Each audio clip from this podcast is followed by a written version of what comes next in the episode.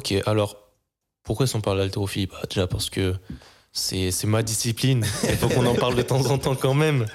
On parle beaucoup de force et de, de streetlifting, mais l'haltérophilie, c'est la, la, discipline mère de, de, de celle-ci. Euh, en plus, c'est championnat du monde en ce moment, donc c'est l'occasion. Euh, pourquoi l'haltérophilie C'est intéressant en préparation physique. Déjà, est-ce que vous êtes pour ou contre l'intégration de l'haltérophilie dans la préparation physique générale? Bah. C'est-à-dire travailler cette discipline-là auprès d'athlètes qui font un sport qui n'a rien à voir. Hum, à nuancer parce que je dirais que pour les, euh, les qualités physiques pardon que, que, que ça permet de développer, je trouve ça intéressant. Par contre, le seul, le seul point négatif que je dirais, c'est par rapport à l'apprentissage technique. technique. Exactement. Exactement. Et du coup, ça, ça requiert beaucoup de temps. Et je pense que je pense que c'est pas forcément euh, le, le, le, meilleur moyen de développer ces qualités physiques là. Euh, tout simplement par le temps que ça prend et même par la difficulté parfois par euh, certains athlètes parce que ça requiert quand même pas mal de, mobilité et, et c'est vrai que parfois dans des certaines structures bah, certains préparateurs sont un peu comment dire assez réservés sur ces disciplines-là puisque on n'a pas forcément ce temps-là disponible pour pour apprendre les mouvements de manière spécifique. Donc c'est vrai que ça peut être assez compliqué. Moi je pense que je suis quand même un petit peu plus pour les variantes les trucs semi-techniques. Ouais, les semi-techniques. Oui, alors ouais, non, non, qu'on soit, soit, bien clair, hein. on apprend euh, très rarement les mouvements de compétition d'haltérophilie euh, dans le cadre d'une séance de préparation physique générale. Ce qu'on fait souvent, c'est des semi-techniques où on, on, fait, euh, bah, grossièrement, euh, désolé pour mes collègues haltérophiles, mais on fait des, des demi-mouvements, on fait des, des demi-amplitudes, ou alors euh, on, on, part d'en haut et on réceptionne en haut, plutôt que de partir euh, barre au sol et réceptionner cul au sol. Ouais, euh, déjà, ça, c'est la première adaptation qui, qui permet de, de pallier justement à, cette premier, euh, premier frein, à ce premier frein-là. C'est effectivement que l'apprentissage technique est très exigeant, et quand on est préparateur physique, on doit peser le pour et le contre entre le, le temps qu'on va investir en, dans le développement d'une méthode euh, versus le, le, le temps, enfin les gains qu'on aura ouais. par rapport à, à cette méthode-là. Et euh, il y a certains athlètes qui qui vont apprendre très très vite. Du coup, ça va être intéressant de mettre ça en place euh, ouais. chez eux. Ou à l'inverse, des athlètes qui ont déjà appris ça plus jeune. Donc, qui ouais. connaissent déjà ça et il va falloir essayer de maximiser l'utilisation de, de, cet outil. Pour autant, quand on a affaire à quelqu'un qui, qui, qui comprend pas la mécanique, qui n'arrive pas à mettre en place, etc., euh, souvent. C'est long à mettre en place. Ouais, voire vaut mieux pas s'acharner et essayer de trouver d'autres méthodes. Euh, bon, on en parlera brièvement à la fin pour voir si vous avez des, des choses à proposer, mais euh, l'haltérophilie c'est pas la seule solution.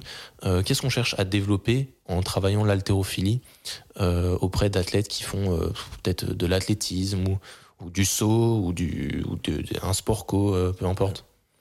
Déjà, faut le dire en haltéro, il y a la triple extension. Ouais. Donc la triple extension, c'est l'extension euh, du coup euh, de la cheville, euh, de la hanche. Il y a quoi d'autre aussi? Ah, Genou. Et genou, ouais. Cheville, genou, hanche. Ouais. Donc ça, il y a un énorme transfert à faire sur tout ce qui est notamment les sports, enfin les disciplines d'athlétisme, course, tout ça. Ou... Athlétisme et saut. Ouais. Saut, ouais plus facile à comprendre. C'est en, en, général quelqu'un qui saute bien, il va réussir à, il va être bon en haltérophilie, mais l'inverse c'est surtout vrai. Euh, J'imagine que vous avez déjà vu passer ça, euh, des, des asiatiques, souvent des chinois dans, dans des salles latéraux qui s'amusent à sauter sur des, des piles de poids énormes, ouais. euh, qui font ce qu'on appelle du box jump, et on se rend compte qu'ils euh, ont une détente mais hallucinante. Ouais, c'est parce que la triple extension, la triple extension qu'on met en place en haltérophilie est sensiblement la même euh, que qu'on qu utilise pour euh, sauter haut, pour euh, pour exprimer euh, cette cette compétence là. Donc euh, ouais, c'est la triple extension qui est intéressante à, à, travailler. Moi, par rapport à ça, j'apporterai une petite nuance. Les trésors. Et euh, je suis chiant avec mes nuances, mais euh, parce que en fait, par rapport à la triple extension, c'est vrai que moi aussi j'avais cette cette idée et ça a évolué en vrai parce que j'ai lu un livre qui s'appelle Force de Dan Cleaser qui est hyper intéressant et euh, du coup en fait il disait un petit peu, euh, enfin, il parlait de distraction de la triple, extension, pardon. Et en gros, il, comment dire, il définissait ça par le biais d'observabilité. Et en gros, il disait que, en gros, de manière empirique, en général, on va euh, entraîner euh, ce que l'on observe Et donc c'est vrai qu'en général sur les mouvements olympiques, même sur les mouvements athlétiques, euh, on a tendance à euh, observer cette triple extension. Le problème c'est que, en fait, lui ce qu'il disait, et c'est de manière, enfin c'est quand même de manière générale assez vrai, même on peut le voir dans le livre de Zatsurski. En gros, si on prend le graphique force-temps, on remarque que en fait la triple extension n'est qu'une conséquence de ce qui s'est passé auparavant. Donc en gros, euh, lui ce qu'il disait, c'est là où il faut apporter de la nuance, c'est que en gros se concentrer Enfin, et concentrer le travail du coup sur la triple extension serait contre-productif puisque la triple extension n'est qu'une conséquence.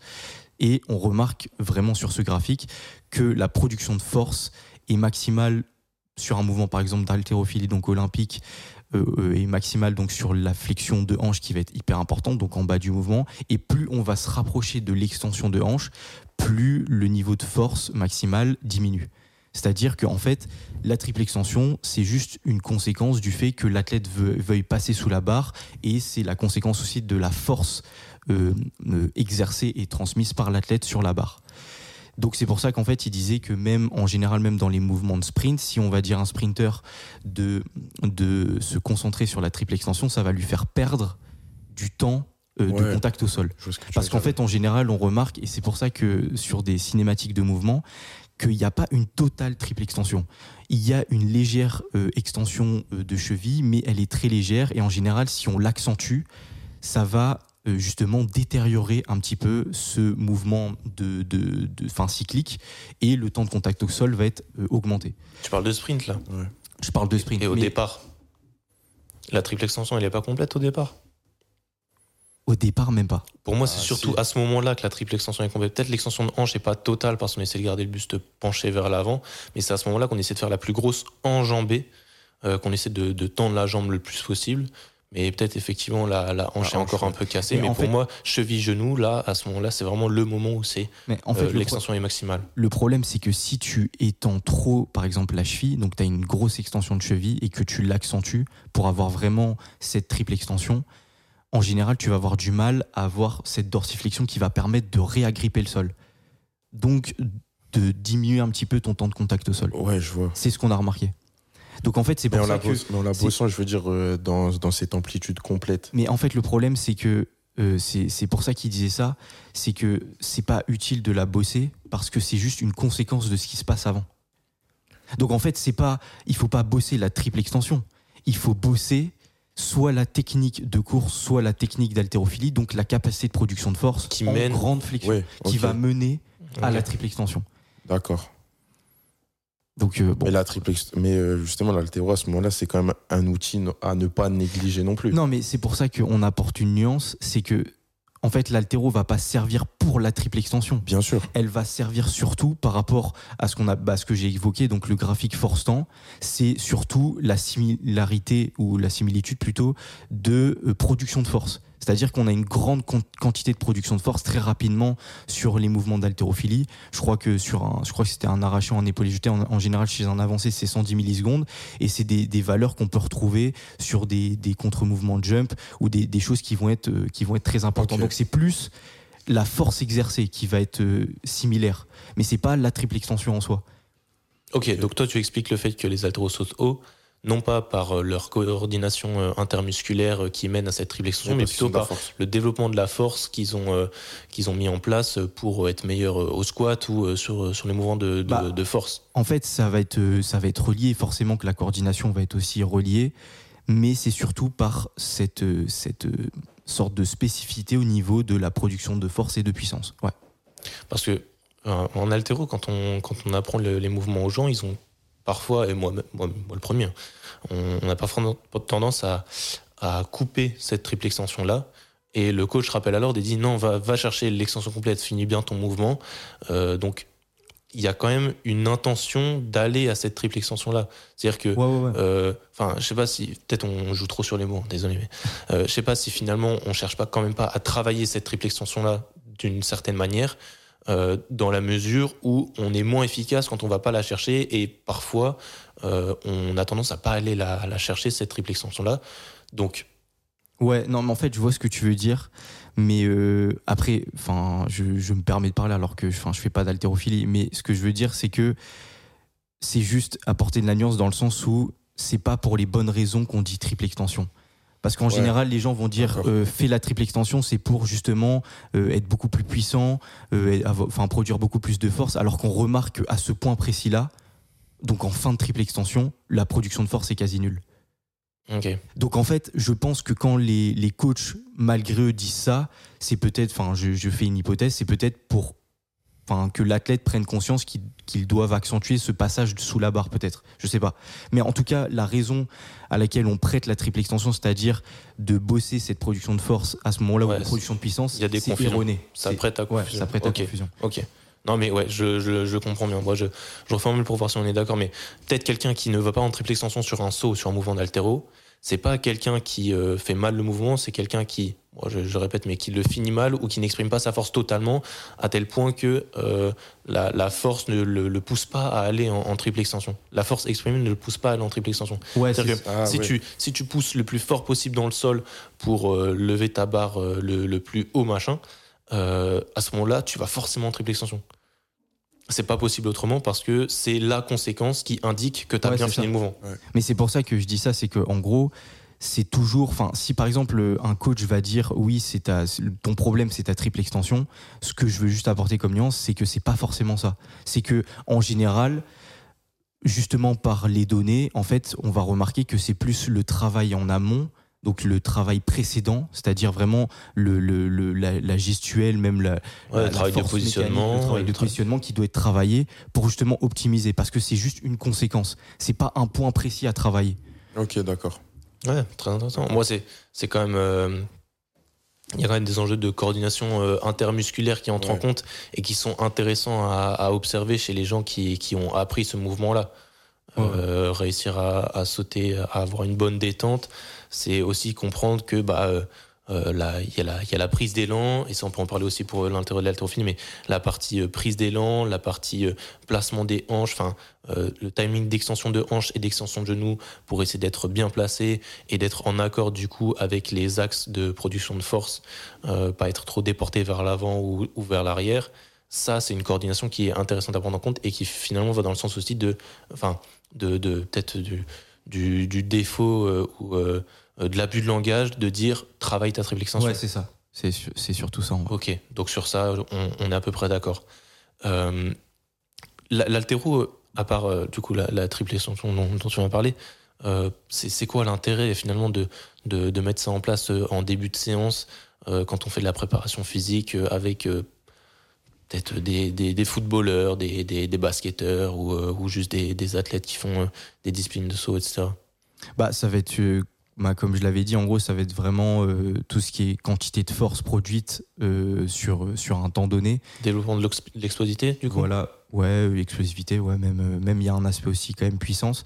Ouais. Et du coup, c'est vrai que sur ça, on retrouve quand même euh, certaines certaines euh, voilà choses que que l'on retrouve sur un sprint ou des mouvements athlétiques. Donc ça peut être ça peut être intéressant. Et ce que je trouve intéressant surtout, c'est justement par rapport à cette notion de spécificité, c'est que en général, on, on, on amène aussi un petit peu de confusion. Après, on en avait déjà parlé par rapport à la prépa mais c'est que c'est vrai qu'on réduit un petit peu la spécificité par rapport à la cinématique. C'est-à-dire qu'on se dit, bah, ok, bah, sur un sprint, euh, euh, bah, je suis en sprint, donc je vais essayer de reproduire ce sprint-là, par exemple, lesté, ou même sur un coup en boxe, on va se dire, bah, je vais essayer de lester mon coup en boxe pour essayer d'avoir le maximum de spécificité. Mais en fait, il faut se rendre compte que ce principe-là, euh, c'est Verkhochansky qui disait ça, c'était les correspondances dynamiques. C'est en gros que ça ne repose pas que sur la cinématique ça repose aussi sur des principes comme la neurophysiologie, par exemple, tout ce qui va être euh, fréquence cardiaque ou cinétique de, de, VO2 au niveau local, au niveau périphérique, même la transmission neuronale, tout ce qui va être RFD, euh, tout ce qui va être même puissance développée, euh, même l'aspect psychologique, en fait. Il y a, aussi cet aspect psychologique. C'est vrai que, par exemple, en, en altéro, on a aussi cette notion un petit peu d'intention qu'on peut retrouver aussi dans, certains sports. C'est vrai que parfois, par exemple, en, foot, que, que, moi je redécouvre aussi. Il euh, y, a, y, a, parfois dans des actions un petit peu spécifiques dans un match, euh, un petit peu cette intention de, tout arracher. C'est vrai que ça peut être des notions qu'on peut retrouver parce qu'en altéro, c'est vrai que dès le départ de barre, vous avez quand même une intention de vitesse qui est assez importante. Tu, serais peut-être le plus apte à témoigner de ça. Mais du coup, en fait, la spécificité, ça englobe vraiment beaucoup de choses et pas que, euh, pas que le mouvement spécifique en soi. Donc euh, il y, a, y, a, la direction du mouvement, l'amplitude même articulaire, l'amplitude de mouvement, le RFD, la puissance développée, le temps de contact, la vélocité. Donc ça englobe toutes ces choses-là. Et en fait, si on prend en compte tous les paramètres, on remarque quand même l'haltérophilie. Ça, se transfère, ça se transfère quand même pas mal sur, euh, sur les mouvements athlétiques globaux. Donc c'est quand même assez intéressant. Ouais, pour le développement de la, de la puissance des membres inf, c'est un outil qui, euh, qui a fait ses preuves. Ouais. Et euh, même si on l'a expliqué, c'est pas, pas évident à mettre en place, euh, c'est fortement transférable. Ouais. Et c'est ça qui est intéressant. Bah, si je décris, je décris, un petit peu, vous, vous voyez bien ce que c'est l'haltérophilie, mais ce qu'on met souvent en place, notamment chez des, chez des athlètes je suis je suis un, un sprinter euh, norvégien sur YouTube qui, euh, qui monte ses entraînements d'altéro. Ce qu'il fait, c'est du suspension, c'est-à-dire qu'il fait le mouvement d'altéro mais en partant des genoux, et euh, suspension debout. C'est-à-dire qu'il va réceptionner sa barre en course moyenne, en demi-squat, je dirais. Donc là, la partie intéressante, c'est la prise d'élan qu'il va avoir, c'est-à-dire le fait de descendre sa barre jusqu'au genou et après de repartir, et après le fait de se glisser sous la barre et de freiner cette partie-là. Euh, et ça me fait penser du coup à tous les débats qui, peut y avoir autour de, de, la, pliométrie, euh, savoir ce que c'est vraiment la, pliométrie. Il y a Alexis Beck qui a fait un post intéressant récemment euh, pour expliquer qu'il y a c'est un peu trop fourre-tout en fait, c'est une notion un peu, un peu mal, mal comprise. Mais c'est cette partie-là qui est intéressante dans, dans l'haltérophilie, c'est c'est comprendre qu'il y y a une prise d'élan, une, une, une, une, expression de la force euh, maximale euh, euh, et de, de, puissance, enfin d'explosivité, puis il y a une grosse notion de, de vitesse mmh. et d'expression de force sur un minimum de temps. et après, bloquer la, la position en excentrique, c'est, enfin, bloquer la course excentrique en course moyenne, ça s'apprend pas mal à ce qu'on a sur de la course. Mmh. Euh, de la course euh, quand on ou juste un saut, enfin faire faire des sauts, etc. Euh, être capable d'emmagasiner de la puissance et du coup là il y a pas mal de travail tendineux. je pense qu'on peut le dire. C'est c'est c'est dire que là peut-être la, la, la composante musculaire euh, est, est, moindre sur cette phase de réception, mais on a surtout un travail des tendons où là on, on, on, on essaye de maximiser la, la rigidification, c'est bien ça, de, de, de, de, nos tendons, quelque chose qui est très important aussi pour euh, l'expression de la force. Ouais. Et d'ailleurs, ça me fait penser euh, à quelque chose de très intéressant, euh, Move More podcast, le podcast avec Rémi et, et Alexis, où, où euh, ils ont publié un extrait très intéressant. Euh, ils expliquaient que les, les, blessures chez les athlètes variaient beaucoup suivant leurs conditions physiques, suivant leur discipline, ouais. que chez les sprinters, on avait beaucoup de blessures musculaires. Euh, alors que chez les coureurs de fond, l'endurance, les marathoniens, les blessures étaient plus tendineuses. Ouais. Exactement. Euh, et que finalement, ça montrait bien euh, la, la, la divergence qu'il pouvait y avoir entre la, dans, dans, enfin, dans la préparation de ces, ces deux disciplines qu'on qu a tendance à, à associer. Euh, parce qu'on a l'impression que c'est le même mouvement et ça fait écho du coup au, au biais euh, cinématique, enfin au biais ouais, d'observation. Euh, on se dit c'est le même mouvement, il va y avoir à peu près les mêmes blessures. Bah finalement non. Et c'est très intéressant à prendre en compte euh, dans une préparation, euh, de se dire que le, le corps humain c'est c'est une synergie, c'est de l'homéostasie, il, il y, a, plein de systèmes différents qui entrent en compte, il faut essayer de tous les travailler. Et l'altéro, ça permet de, de, travailler un versant qu'on qu retrouve difficilement ailleurs. J'en profite du coup pour, euh, pour vous demander, est-ce qu'il y a des alternatives à l'haltérophilie si jamais on n'est pas capable de mettre en place ces, ces outils-là? Bah, Moi, je dirais déjà euh, le travail au kettlebell. Je trouve ça, ça peut être euh, des, des, ah ouais, des alternatives qui peuvent être intéressantes. Par exemple, le KB swing. Hein. On retrouve une, une sorte de, de, cinématique et dynamique de vitesse au niveau de l'extension de hanche et c'est euh, très abordable même au, enfin, au, au, enfin, au plus gros débutant qui existe. Je pense que le KB swing, euh, il, est, il est facilement euh, exécutable. Donc ça, c'est une alternative qui peut être intéressante. Et même tous les dérivés autour du kettlebell, hein, je pense que c'est c'est assez simple à mettre en place. Et après, bah, comme tu le disais, hein, les, les semi-techniques, ça peut être, ça peut être intéressant, bien que c'est déjà un petit peu quand même plus compliqué à, à mettre ouais, en place. Non, non, ça met un peu plus de temps. Moi-même qui m'entraîne beaucoup en altéro, je me rends compte que parfois les semi-techniques, c'est plus compliqué encore. Ouais. Euh, si on a l'habitude de faire autre chose, euh, à mettre en place, à comprendre euh, les bons placements, le bon rythme, la bonne hauteur, la bonne intention. Ouais. Mais si vous avez l'occasion, si vous êtes très jeune et vous avez l'occasion de, de, faire des stages d'altéro pour apprendre ça dès votre plus jeune âge, au moment où, où vous serez le, le plus à même de comprendre les enjeux et de mettre en place du coup les, directives de votre coach, ce sera un outil très intéressant pour la suite. Si jamais vous voulez performer dans un sport et vous vous concentrez un peu sur la, préparation physique. Donc l'altéro, plutôt, plutôt pour quand même. Ouais, si, si, pour. Ouais, ouais, ouais, quand même. Hein. Vous avez prévu de, vous y frotter un petit peu ou pas bah, Moi, avec le BP, je vais être obligé. En vrai, ça me chauffe, franchement. Surtout avec ce qu'on vient de voir là, enfin, ce qu'on voit en ce moment au championnat du monde et tout. Ouais. En vrai, euh, quand tu connais pas trop la discipline, parce que c'est pas trop démocratisé en France, hein. donc on n'a pas vraiment d'exemple bien concret.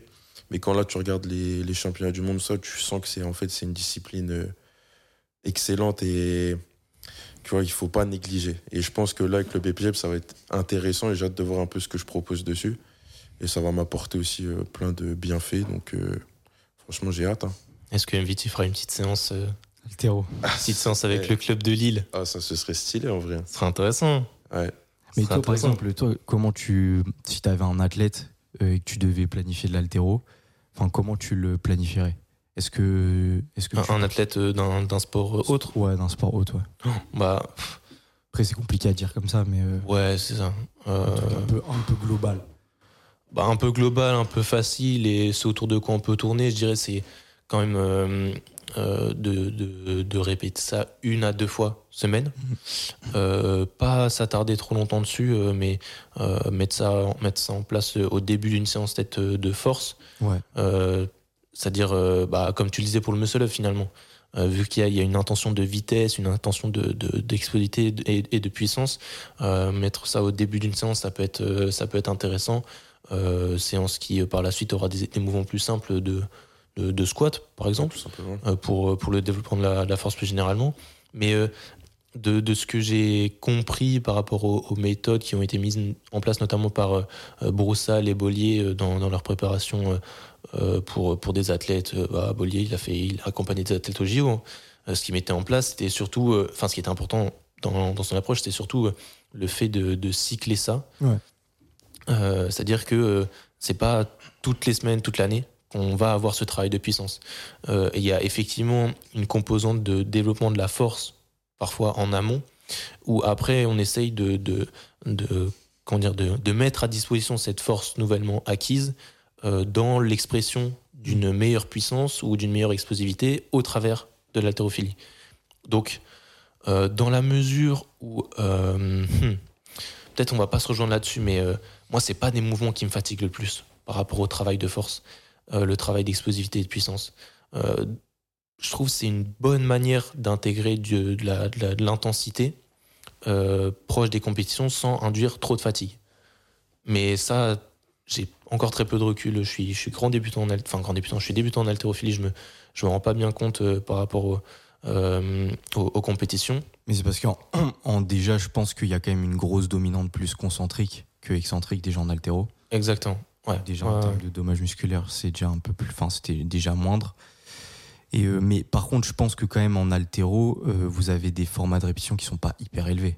Non, très peu. Enfin, sauf nos amis crossfitters hein, qui sont qui sont les, les qui démocratisent pas mal euh, cette approche là euh, tu disais 5 euh, reps max moi je me retrouve beaucoup dans cette réflexion là par rapport au mouvement d'altéro parce que au-delà de 5 l'intention de vitesse n'y est plus et on, arrive à préserver les placements à la limite mais le, la réaction, l'explosivité qu'on cherche dans le mouvement, elle, n'y est plus. Et c'est, ça, ça, devient très difficile. Donc, euh, comme il y a une prise d'élan, euh, enfin il y a beaucoup de concentrés qui a une prise d'élan et ça, c'est c'est quand même fatigant. Euh, tu peux pas tu peux pas faire des séries super longues, sinon tes séries durent 1 minute 30, 2 minutes. Mm. c'est super exigeant. Donc non, moi moi je, travaille beaucoup sur du 3 reps pour euh, rester frais, je pousse à 5 de temps en temps sur les mouvements qui sont le moins demandants techniquement, ou du moins sur les mouvements euh, sur lesquels j'ai le moins de mal euh, à mettre en place les placements et la technique. Mais sinon, c'est vrai que le format de répétition par rapport à, ce qu'on peut voir en force sur le bench, par exemple, ou même certains qui s'amusent à faire du, du, beaucoup de répétitions au squat, moi j'en suis pas mal éloigné. Pour l'altéro en tout cas. Parce que le squat, finalement, on est logé à la même enseigne. Et encore, et encore. On essaiera de faire un épisode avec un coach altéro pour euh, confronter les, les approches, hum. euh, où le débat sera peut-être euh, comment améliorer son squat, méthode altéro versus méthode force, on peut dire ça comme ça. Parce que en altéro, si vous regardez bien, les, nos haltérophiles qui font des max, on a l'impression qu'ils sont RPE 7, 7, 6, 7. Parce que ça bouge très vite, ça bouge très bien. Il y a le sticking point est très peu marqué. Il y a jamais ou très rarement de grind. Il y, en a quelques-uns qui, arrivent bien à le faire, mais il euh, faut se dire qu'en altéro, euh, le but c'est pas de grind. Hein. Le but c'est d'être rapide, c'est de, de, mettre de la vitesse. Donc euh, ceux qui sont moins bons au squat, ils grindent sur les mouvements d'altéro, mais euh, en général, euh, en squat, euh, quand ça va vite et que c'est à l'aise, c'est un peu mieux pour les mouvements de compétition. Mais du coup, c'est peut-être pour ça que vous éloignez un petit peu d'un RPE élevé. C'est que vous dites que bah, tout simplement ça va impacter négativement la vélocité bah, Je dirais aussi que on n'a pas développé cette capacité à sentir le RPE, le, le, vrai RPE comme en force peut le faire. il, y a des, il y a des gens qui. RM en soi. Sur, enfin, sur un mouvement autre que l'haltérophilie, faites. Ouais, si les gens font des RM, en général, c'est pas des 1 RM. c'est du, du, 3 RM. Euh, euh, grand max, pour se dire qu'on a de la marge. Mais euh, je dirais surtout que, à l'inverse des forceux, on n'a pas développé cette capacité à grind. Ou en tout cas, on cherche pas à le développer. Après, moi, quand même, je t'avoue que des fois, sur, sur des épaules jetés, j'en vois grind de ouf, quand même. Hein. Ah oui, sur les poids jetés, ouais, ouais, non, mais je parle, je parle de. Ah, tu parles sur le mouvement spécifique euh, force. ouais, c'est ça, sur le mouvement de renfort, squat, front squat. Euh, je dis qu'on l'a, on l'a pas développé, je reformule. On la développe moins et on cherche moins à la développer euh, que, que en force. Et bah, hier, j'ai fait un squat, je commence à ralentir très très bas, du coup, je rate.